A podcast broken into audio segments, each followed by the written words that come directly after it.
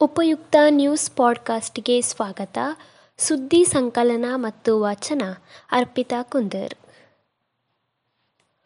ಭೂ ಹಗರಣ ವಿರುದ್ಧ ತನಿಖೆಗೆ ಮುಂದಾಗಿರುವುದೇ ವರ್ಗಾವಣೆಗೆ ಕಾರಣ ರೋಹಿಣಿ ಸಿಂಧೂರಿ.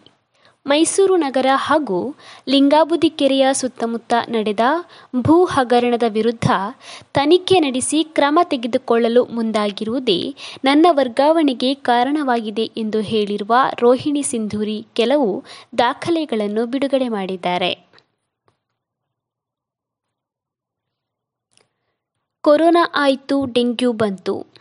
ಕೊರೋನಾ ಭೀತಿ ಸ್ವಲ್ಪ ಮಟ್ಟಿಗೆ ಕಡಿಮೆಯಾಗುತ್ತಿರಲು ಇದೀಗ ಶಿವಮೊಗ್ಗದ ಸಾಗರದಲ್ಲಿ ಡೆಂಗ್ಯೂ ಭೀತಿ ಎದುರಾಗಿದೆ. ತಾಲೂಕಿನಲ್ಲಿ ಕಳೆದ ತಿಂಗಳು ಹತ್ತು ಡೆಂಗ್ಯೂ ಪ್ರಕರಣ ದಾಖಲಾಗಿತ್ತು. ಇದೀಗ ಇಪ್ಪತ್ನಾಲ್ಕು ಕೇಸ್ ಪತ್ತೆಯಾಗಿದೆ. ಹಲವರು ಖಾಸಗಿ ಆಸ್ಪತ್ರೆಗೆ ದಾಖಲಾಗುತ್ತಿದ್ದು, ಪ್ರಕರಣಗಳ ನಿಖರ ಮಾಹಿತಿ ತಿಳಿಯುತ್ತಿಲ್ಲ ಎಂದು ಬಿಜೆಪಿ ಶಾಸಕ ಹಾಲಪ್ಪ ತಿಳಿಸಿದ್ದಾರೆ.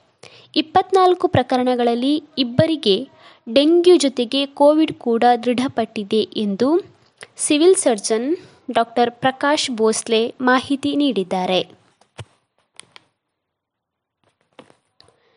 ಫುಡ್ ಡೆಲಿವರಿಗೂ ಹೆಣ್ಮಕ್ಕಳು ಸೈ ಎಂದಳಾಕೆ ಈ ಕೊರೋನಾ ಸಮಯದಲ್ಲಿ ಉದ್ಯೋಗವಿಲ್ಲದೆ ಪರದಾಡುತ್ತಿದ್ದವರು ಅನೇಕರು.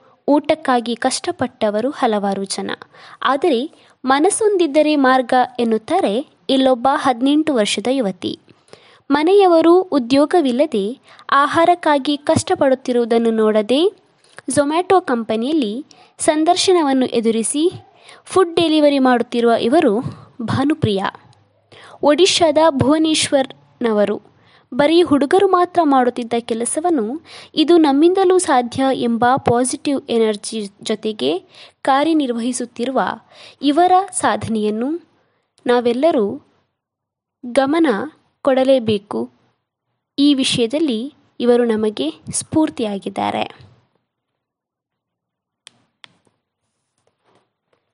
ಸುದ್ದಿ ಸಂಚಯ ಆಲಿಸಿದ ಎಲ್ಲರಿಗೂ ಧನ್ಯವಾದಗಳು.